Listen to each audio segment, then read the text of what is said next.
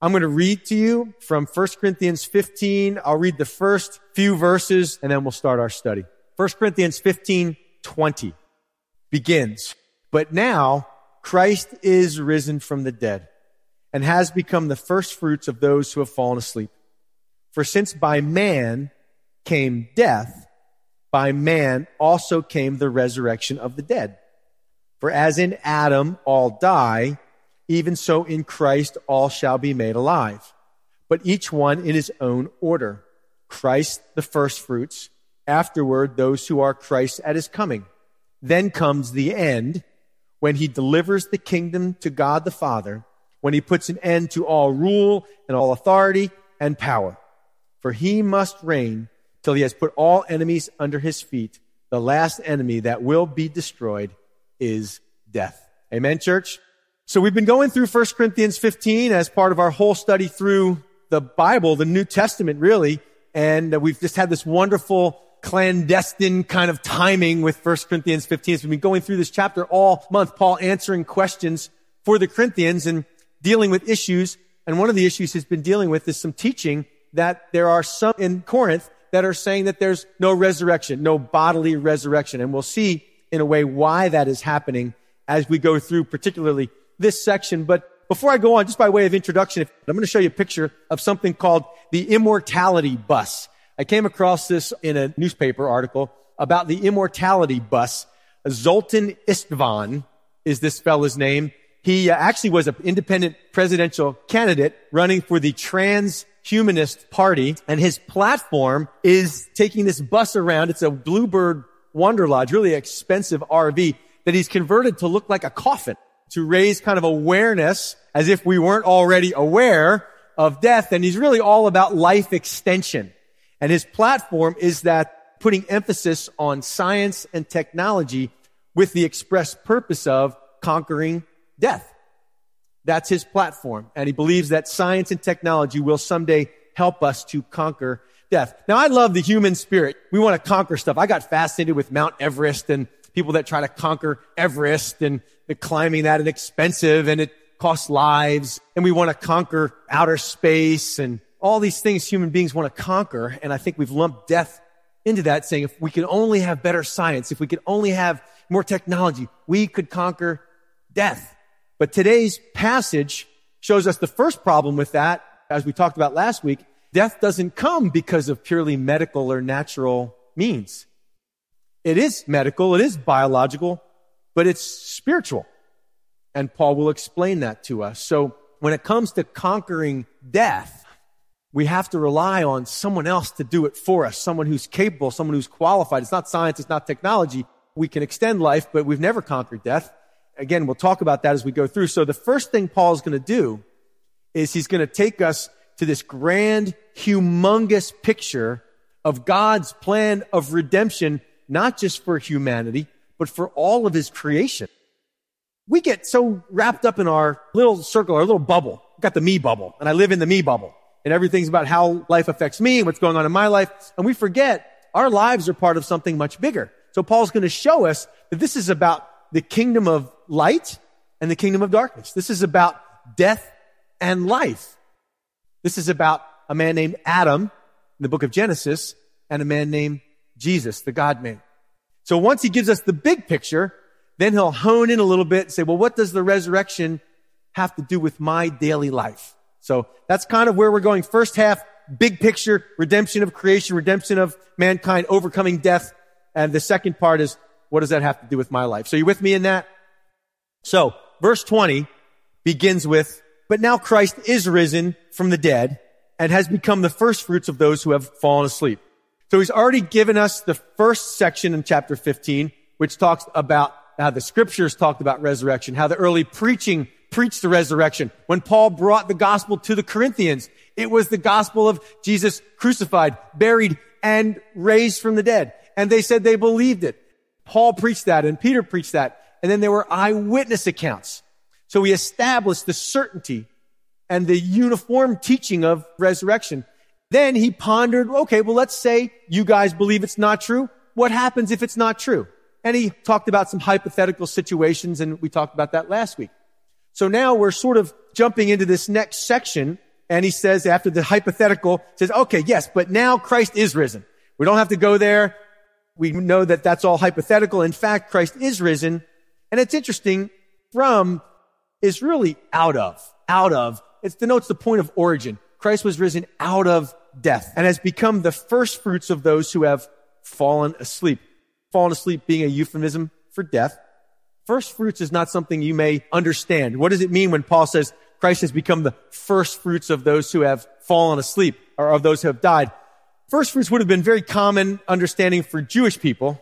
We'll get there in a minute. But for me and you, here's what you have to know. I love the spring. Anybody else love the spring? How many of you felt like it was a really long winter? I don't know why I felt that way this year. Just felt like winter just dragged on and on. If I remember right, it wasn't particularly cold. We didn't have a lot of snow, but it was wet and dark and dreary.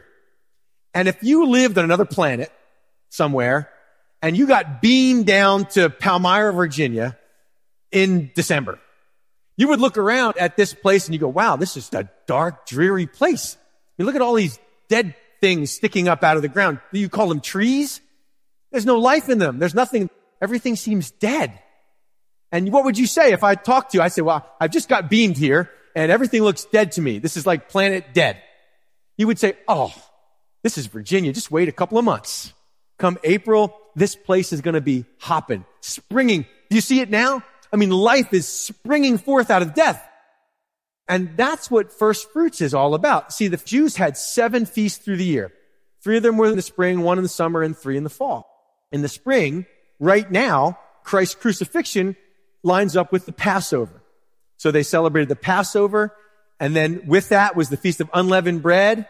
And in that Feast of Unleavened Bread was the Feast of First Fruits. And they would take a sheaf of barley. So they planted barley in the winter, and it would put down its roots. And then in the spring, it would start to come up, and it would actually go to seed. It would be ready to harvest. And how many of you understand that everything doesn't ripen all at once? You know that, right? There's like the first fruits. Ah, that's what that means. They would take the first barley that was ripe, and they'd bind it all up, and they would bring it to God, bring it to the temple, give it to the priest. This was a representative to God, an offering to say, God, you have brought life from death. All winter, the ground is dead. But then all of a sudden, life happens. Now, I didn't turn it on. Did you turn it on? Did you turn on life? But it just sort of happens. So life is springing out of the ground. They would take that representative part to God, saying, God, we believe that this is all caused by you. And this promise, this first fruits, is a promise of the harvest to come. So unleavened bread and the Feast of First Fruits. First Fruits speaks of resurrection. By the way, the Sabbath day is Saturday, and the Feast of First Fruits would be on the day after the Sabbath, which is Sunday, the day we celebrate resurrection of Jesus Christ. So when he says Christ is the first fruits, what he's saying is that in the same way the ground was dead, the earth was dead, and then all of a sudden there's this first ripening fruit. For us, it's the blueberries. Anybody have blueberry bushes?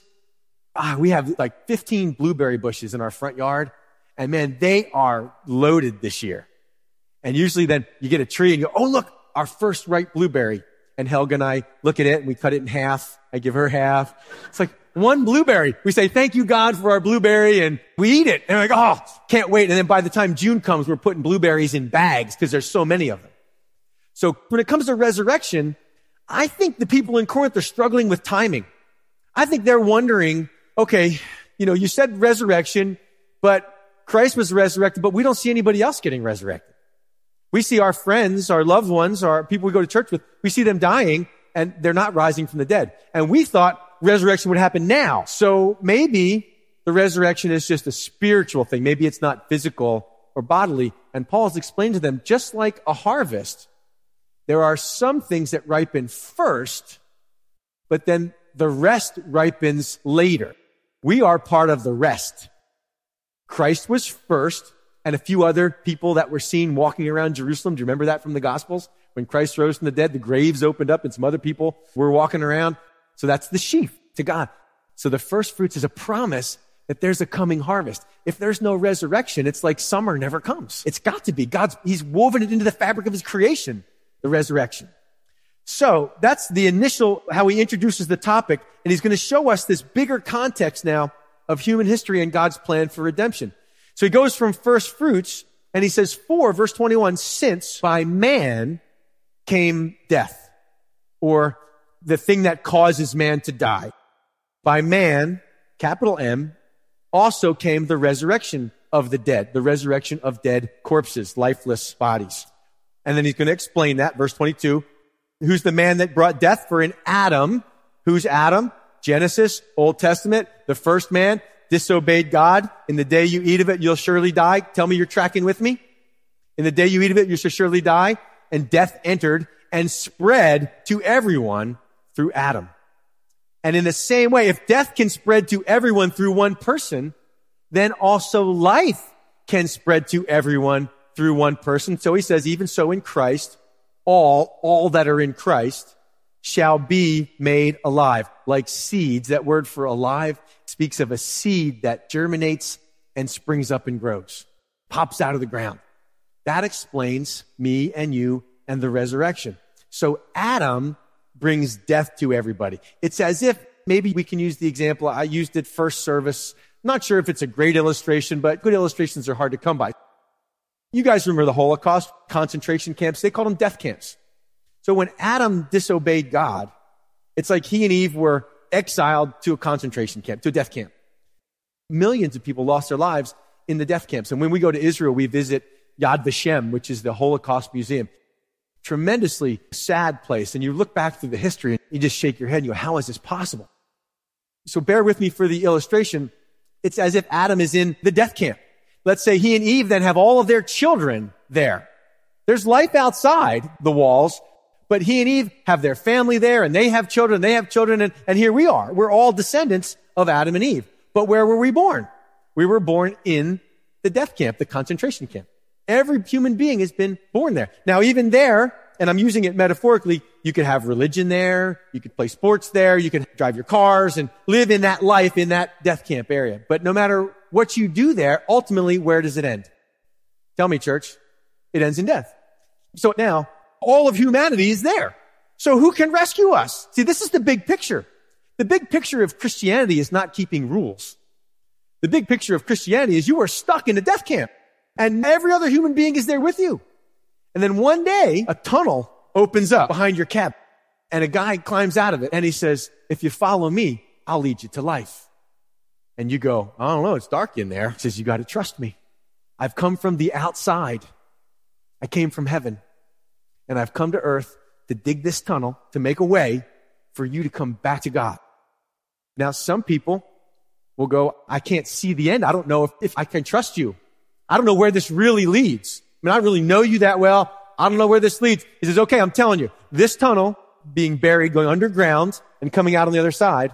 But if you do it, if you go in a tunnel, you will come out on the other side, and there's life and there's light and there's truth and there's pleasure and there's joy. You got to make up your mind. Some will follow and they'll get out, and others will stay with Adam in the death camp. So it's really a story about two kingdoms, two regions, the kingdom of darkness, the kingdom of death, and the kingdom of light and life in his son's love. Are you with me, church? So, pastor, what does religious routine have to do with this? Nothing. Nothing. It's either Adam or Jesus. That's what he says here. In Adam, all died. Okay. John three, Nicodemus. Jesus talks to Nicodemus about the kingdom of God. And he says, Nicodemus, you have to be born again. He doesn't see Nicodemus, you got to fast, you got to pray, you got to read your Bible, you got to get baptized. None of that. He says, Nicodemus, if you want to see the kingdom of God, you have to be born again.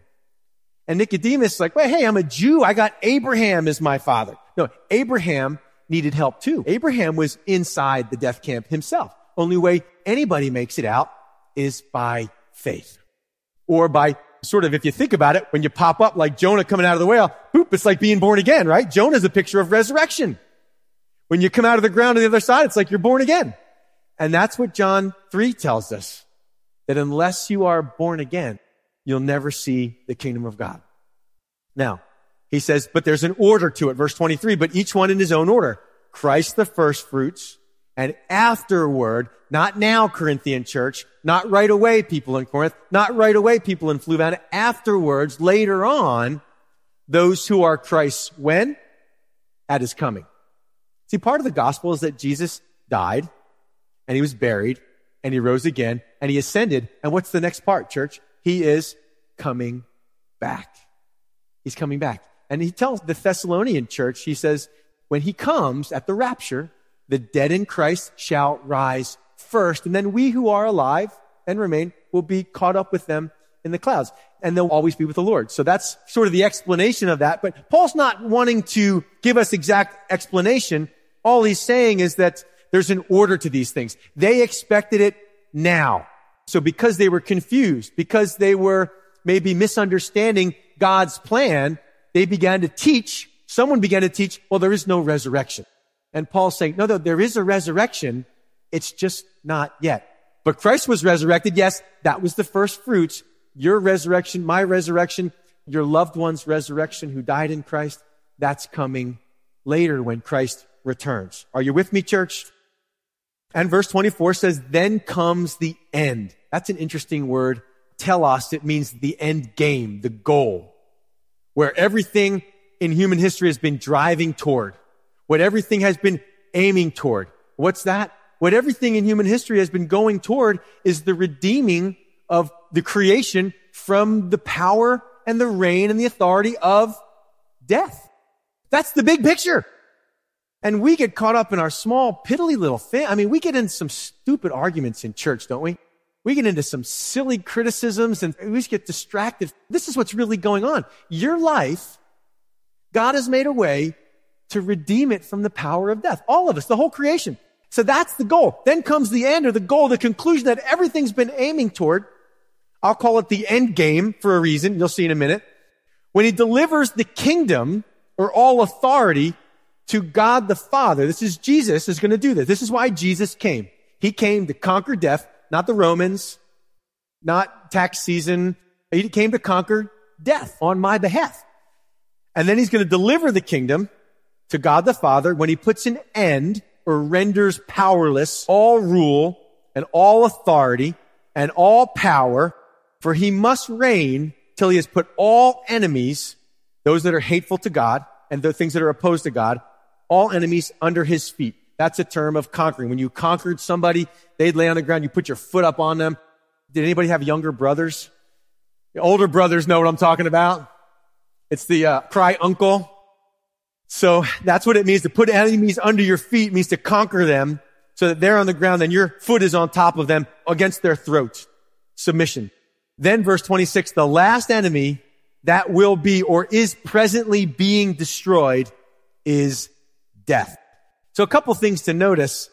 If you like the story of David and Goliath, I love that story. Again, when we go to Israel, we go to the Elah Valley where this battle took place and we picture it. And this year I made some slings we can take with us and practice throwing stones at nothing, trying not to hit each other. But we all want to compare Goliath to, oh, it's the big troubles in my life and I got this going on. And the sermons are all about how I conquer the Goliaths in my life. I got to face the big problems in my life and go and, and be David. And that's all fine and well, but I believe that the story really points to Goliath is death and David is Jesus. Satan's side presents the champion. The champion of Satan is death. That's what he uses to make all of us fear. People won't do all kinds of things because of fear. Why won't you go fly overseas? I'm afraid. Afraid of what? I'm afraid of dying. So because of the resurrection, anybody that's ever feared death doesn't have to fear death anymore. I mean, Paul says to live is Christ and to die is gain. I want to say that. Like, I want to really own that. Are you with me? I want to own that verse. I want to believe that death brings an advancement. I can't say I'm there yet, but that's where I want to be. Now, when you talk to Paul, here's a guy who really believed that after he died, things got better, not worse. He really believed it. And that's why he put his life in so much danger. So Goliath is death. And Israel needed a champion too, because they looked at Goliath and said, man, this guy is huge. He's nine foot tall. None of us can conquer him. This is unconquerable. He's unstoppable. We're afraid of him. And every day Goliath would come, morning and evening, I believe, and he would taunt the army of Israel. Go on, I'm tougher than any of you can handle. No one's going to be able to conquer me. And David runs at him with what? A stone, a sling and a stone. Nails him in the forehead. Down he goes, cuts off his head. Death, the giant, is destroyed. And I like that. Jesus conquered death. How? one stone rolled away from the grave. Now, how many of you like movies? If you want to connect with the young generation today, it's all about the Marvel movies. Have you been watching the Marvel movies? Some of you have. Okay, I've got youngsters in my life and I love to hang out with the young adults, and they're all about the Marvel movies. How many of you remember Star Wars when that first came out? And it was epic. Today it looks ridiculous compared to what they make now. But for us, Star Wars was epic. But for them, Marvel is epic. And there's this movie that's like the culmination of all the Marvel movies, and it's called, I get some of my cultural references wrong. I called it the wrong thing first service. I don't know. I'm learning. I'm trying to connect. But it's called Endgame. Like, that's the final culmination of all these movies, all this stuff. But the one before that is called Infinity Wars. And what it outlines is the enemy, the arch enemy, is a guy named, the kids call him Thanos, but that's not how you pronounce it in Greek. It's Thanos. They criticized me after the first sermon. They said, oh, it's, it's Thanos. No, in the Greek, it's Thanos. Why is that important? Because that's the name Thanatos, a shortened version of Thanatos, is the Greek name for the Greek god of death. And if you could read this in Greek, verse twenty-six would say, the last enemy that will be destroyed is Thanos. Now all the kids are going, that's cool, Pastor. You thought Marvel made up this thing. But if you see the movie, you see Thanos, or Thanos, is this guy that's ruling through death. And his presentation is the only way to be free is through death. That's how salvation comes, through death. And he's just destroying universes and planets and people. And the Avengers are fighting against that. So we have to stay tuned. I think there's a spoiler alert here. We've learned the last enemy that will be destroyed is Thanos. So there you go. There's your spoiler alert. That's how it ends. That's the end game. But we laugh. We laugh. But here's the interesting thing to me is there's something in humanity that continues to ponder and postulate about the conquering of death. It becomes the theme of so many movies, even Star Wars, light and darkness. So we've got this theme running in the white noise background of our lives. We imagine and we gravitate to movie theaters to watch movies and seeing how powerful death is, but then someone comes along to conquer it. Where do you think that comes from? That's put there by God. God wants you to seek that which will overcome death in your life. And it's not David. It's a greater than David. It's Jesus Christ himself. That's the theme playing in your heart. And until you enter into that movie yourself, till you enter into that story, you will continue to be lost and frustrated. So Marvel Comics, they're just picking up on what's been around for ages. And they're selling movies by the millions of dollars. Jesus is the Prince of Life. Verse twenty-seven says, for he has put all things under his feet. It really gives you the picture of these kingdoms, this ruler over here and the ones who then have to try to conquer him. For he has put all things under his feet, but when he says all things are put under him, these are quotes from the Psalms, it is evident that he who put all things under him is accepted. So when Jesus conquers all kingdoms, he's not going to try to conquer God's kingdom. He's part of it. It's almost as if God is the reigning king and Jesus is dispatched as his agent to go and conquer death. And when he does it, he comes home victorious, giving his father the kingdom. So what you'll notice, God does not submit to Jesus as the ultimate. Jesus is submitted to God. That's what Paul says, verse twenty-eight. Now when all things are made subject to the Son, then the Son himself will also be subject to him, God, the Father, who put all things under him, that God, the Father, may be all in all. The church in our generation has a tremendous focus on Jesus. Jesus is the second person of the Trinity. Very, very important. The author and finisher of our faith and of our salvation, and all that is true. But ultimately, even Jesus points to God the Father. I think sometimes we put an overemphasis on Jesus and a de-emphasis on the fact that we have a Father in heaven who loves us, who we talk to, who has set up the plan to redeem your life so you can be back in relationship with him. Even Jesus, when he teaches his disciples to pray, says, when you pray, pray like this, our Father who art in heaven, hallowed be thy name. When we pray, our prayers are directed not to Jesus, but to God the Father. He is the one it's all about, ultimately. Now, I'm not making that up. You see, it's right there. So that's all fine and well, Pastor. big picture, Marvel Comics, Kingdom of Light, Kingdom of Darkness, that's all fine, but I got bills to pay. I mean, I got a family. I'm trying to raise kids. The kids are driving me crazy. The, the water heater broke yesterday. I got bills piling up. I don't know. We're trying to find a house to move to. Whatever it is, what does this have to do with my life today? And we're going to answer that question next. Paul moves into the real practical of the resurrection with really getting back to, okay, so that was all like a parenthesis that we just talked about. But we have to deal with a little bit of a difficult verse first. So are you with me? Verse twenty-nine is the reason a lot of people have avoid this whole passage. Otherwise, speaking back to verse nineteen, otherwise, if the resurrection is not true, what will they do who are baptized for the dead if the dead do not rise at all? Why then are they baptized for the dead? Okay, so some of you are familiar with the Mormon practice of vicarious or proxy baptism. So the Mormons have a teaching that if I have a relative that dies apart from Christ, doesn't know Christ, then I, when I'm alive, can get baptized in their special place, in their special pool, and my baptism is not for me, but it's for my dead relative, so that they then can have the choice to be saved even after they've died. Does that make sense? Doesn't to me either, but that's where it comes from. So it seems like a couple of possibilities. It could be that in Corinth, a practice like that had developed, that people were being baptized on behalf of relatives, friends that had died. Now, again, there's no proof of that anywhere in church history. There's nowhere else in the Bible that that's mentioned. It actually goes against the Bible that says, for it's given a man once to die and then the judgment.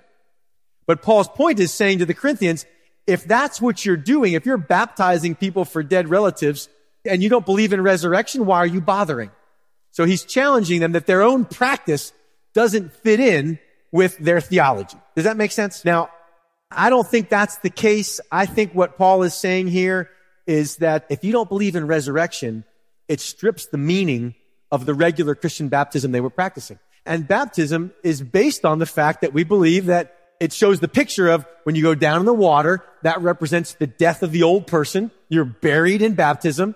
But then when you come up, you're raised to a new life. That speaks of resurrection. So now what I'm going to do when we baptize, I'm going to say, do you believe in the resurrection or not? And if they say yes, then we'll put them in the water and we'll bring them up. But if they say no, we're going to have to leave you under. I'm sorry. That's what you want. You don't believe in resurrection. Okay. You stay under. I don't know what else to do. I mean, what sense does baptism make? So let me give you an option for this passage, and then I'm going to move quickly through it. If you would pull up the slide with the Greek text. One thing you'll have to know is that in Greek, there's no punctuation. That's a picture of a Greek manuscript. You see the missing, there's no punctuation. You can't even tell where one sentence starts and another begins. You can see a little bit of paragraphs. So when you read Greek, the way you understand where sentences start and where they end is through context. So sometimes there's some discrepancy on where the punctuation has to go. So they have to work it out again through the context. But sometimes it's confusing. This is one of those passages that's just confusing because it could be read different ways. Punctuation helps us know how to read. Punctuation can be really important for helping us understand. The comma makes a big deal in understanding the passage. There's a big difference between let's eat grandpa versus let's eat grandpa. So from the research I've done, from the Greek scholars I've consulted, I think this is how we would best read this. Otherwise, what will they do who are baptized, period? And then you would substitute in the words that it's called an ellipsis. It's a part of speech, words that are left out on purpose for being succinct. What will they do? We're being baptized, period. It is for dead corpses if the dead do not rise at all, period. Why then are they baptized for the dead? Question mark. And that makes it pretty simple, makes it make sense in the context of the chapter. Okay, are you good with that? And if you're not, tough, search it out yourself. We're moving on. And for the record, I do not agree. For many reasons, the baptismal practices of Mormons for their dead relatives is not scriptural and not biblical. So, verse thirty. And why do we, as he makes the application to himself, and why do we presently, present tense, stand in jeopardy every hour? I affirm by the boasting in you, which I have in Christ Jesus our Lord, I die daily. So Paul again goes on, if there's no resurrection, then why am I putting my life in danger? If there was no resurrection, why would I bother? Paul lived a dangerous life. He was constantly in trouble. He's getting attacked in this city, getting attacked in that city, getting stones thrown at him over here, left for dead over there, shipwrecked.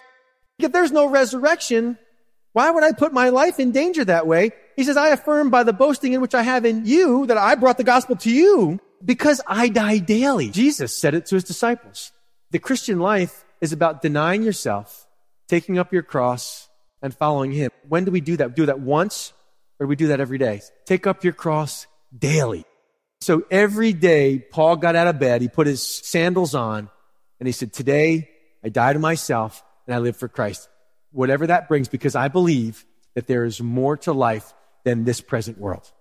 And I believe that the things of this world are temporary and not worth living for. We have to interact. We have to use the things of this world. But Paul would say to the Corinthians, don't abuse them. So you see what's happening is their non-Christian belief that there's no resurrection has led to changes in their behavior. They're abusing the things of the world. They're getting drunk. They're living self-indulgent lives sexually, with food, with drink, with alcohol. All these moral implications are plaguing them as a church because they believe this is all there is. I like the song, Give Me Jesus. You can have all this world, but give me Jesus. Verse thirty-two, Paul says, if in the manner of men, like any other human, I have fought with beasts at Ephesus, what advantage is it to me if the dead do not rise?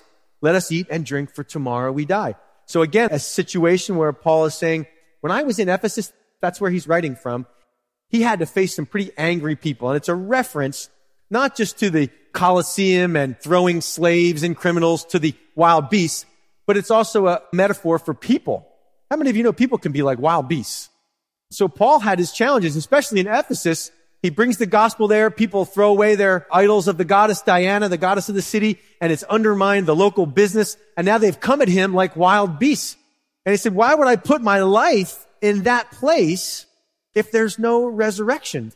Look, if I have lived for Christ and believed in the resurrection and lived my life for future things, if I've lived eternally, eternally is a quality of life, not a quantity of life. It speaks of living for things above, not things of the earth. If I've done that and it's wrong, I don't really feel like I've lost anything. I'm very happy with the life I have because the world has no hold on me. There's not things I think I need to be satisfied or full or anything like that. And if you've partied it up and lived for the things of the world, you've enjoyed that, and you die and I die, and there's no resurrection, well, I don't feel like I've lost anything, and, and you haven't gained anything. We're both just dead. But if the resurrection is true, and it did happen, and there is life after death, and I've believed it, I may have sacrificed a few things in this world. I may have lived a little more difficult life in some ways. I've gone without. I've not had the pleasures that others maybe have had to enjoy. I've forsaken some things. I've lived morally instead of immorally. And then I die. Nothing I gave up is going to matter because I will have gained everything. But if you don't believe there's a resurrection, and there is, and you live for all the things of today, all the pleasures, just sucking as much life out of this world as you can get because this is all you got, and you die and you were wrong and the resurrection is the real deal, then you've lost everything. And that's what Paul's saying here. He says, if the dead do not rise, hey, let's eat and drink, for tomorrow we die.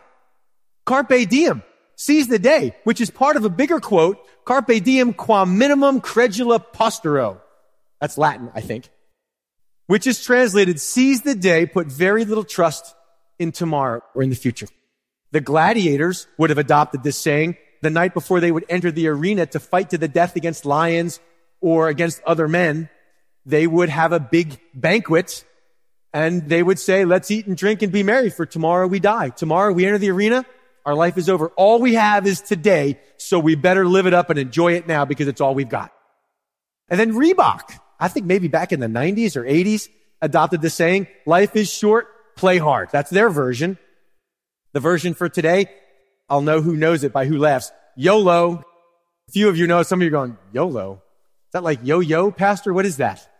YOLO, the kids know about this. It's you only live once. Hey, let's do it. Why? Hey, you only live once.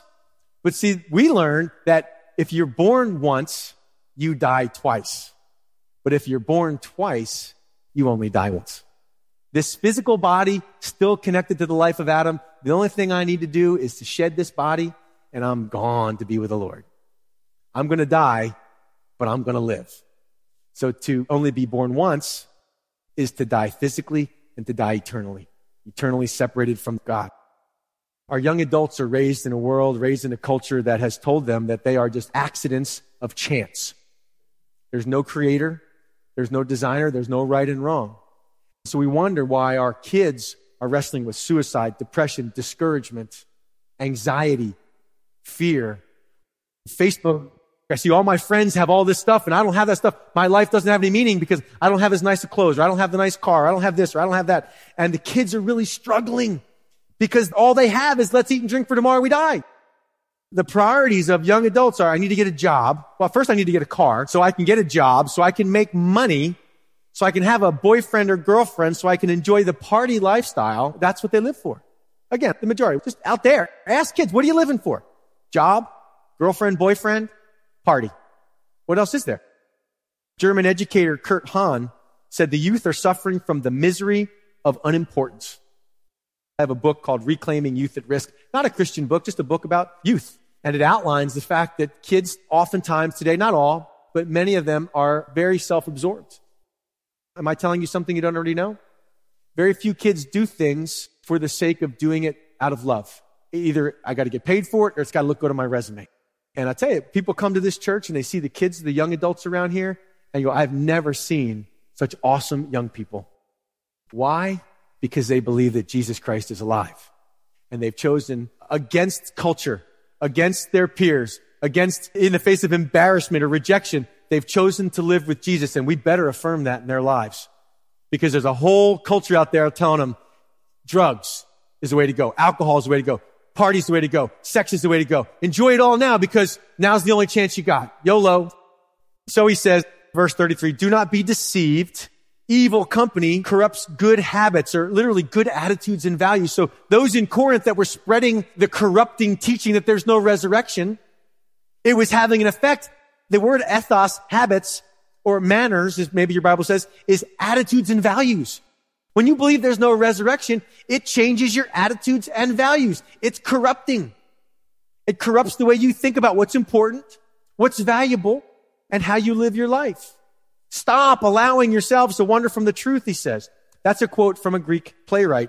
Evil company, he says, that's the people in Corinth, but companionship and communication, the sharing of ideas freely, the giving in, the yielding to ideas of the culture will corrupt you morally. Will corrupt your attitudes. That's what Paul's saying to them. And so he says, awake, literally sober up. It's imperative, he says, Corinthians, to sober up to what's right and do not presently sin. Remember, Corinth was sin city. To Corinthianize was to be sexually immoral and drunken.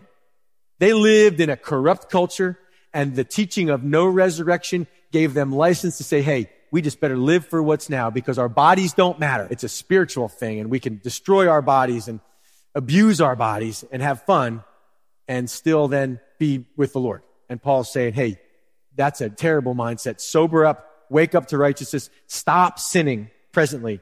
For some do not have the knowledge of God. I speak this to your shame. So a tough ending, but he says, those that are preaching or thinking against resurrection, he says they don't know God.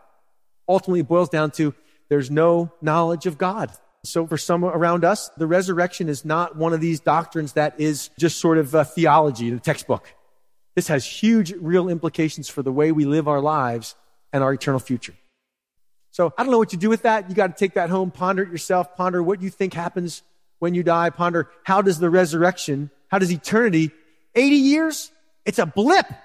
It's so fast. How many of you know that? The older you get, the faster it seems to have went, for all you English majors. If the resurrection is not true, I'd still be a horseshoer.